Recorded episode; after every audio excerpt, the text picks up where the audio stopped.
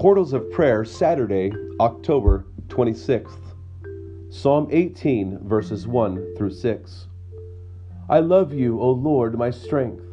The Lord is my rock and my fortress and my deliverer, my God, my rock, in whom I take refuge, my shield and the horn of my salvation, my stronghold. I call upon the Lord, who is worthy to be praised, and I am saved from my enemies. The cords of death encompassed me. The torrents of destruction assailed me. The cords of Sheol entangled me. The snares of death confronted me. In my distress, I called upon the Lord. To my God I cried for help.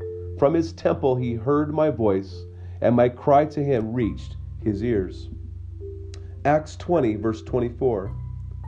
But I do not account my life of any value, nor as precious to myself if only I may finish my course and the ministry that I received from the Lord Jesus to testify to the gospel of the grace of God. Truth or dare?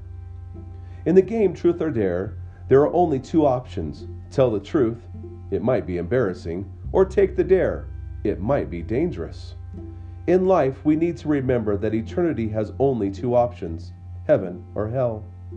Satan dares us to believe lies like these God doesn't really love us. We deserve the bad things that happen. We've drifted too far away from God's grace to be saved. Those lies are dangerous and couldn't be farther from the truth. The truth from Scripture is this time and time again, God demonstrates his steadfast love for us. That love is best shown in John 3:16.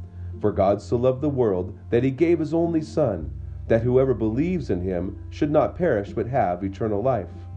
And in Acts 20, we see that even under the threat of death, Paul remained steadfast and dared to testify to the truth of this good news.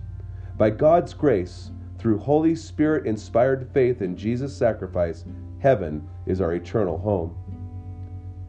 Jesus, increase my faith that I may be bold and dare to share the gospel truth that salvation is through you alone. Amen. So on this Saturday, may the Lord bless you and keep you. May the Lord make his face to shine upon you and be gracious unto you. The Lord lift up his countenance upon you and give you peace. May you enjoy Jesus all day.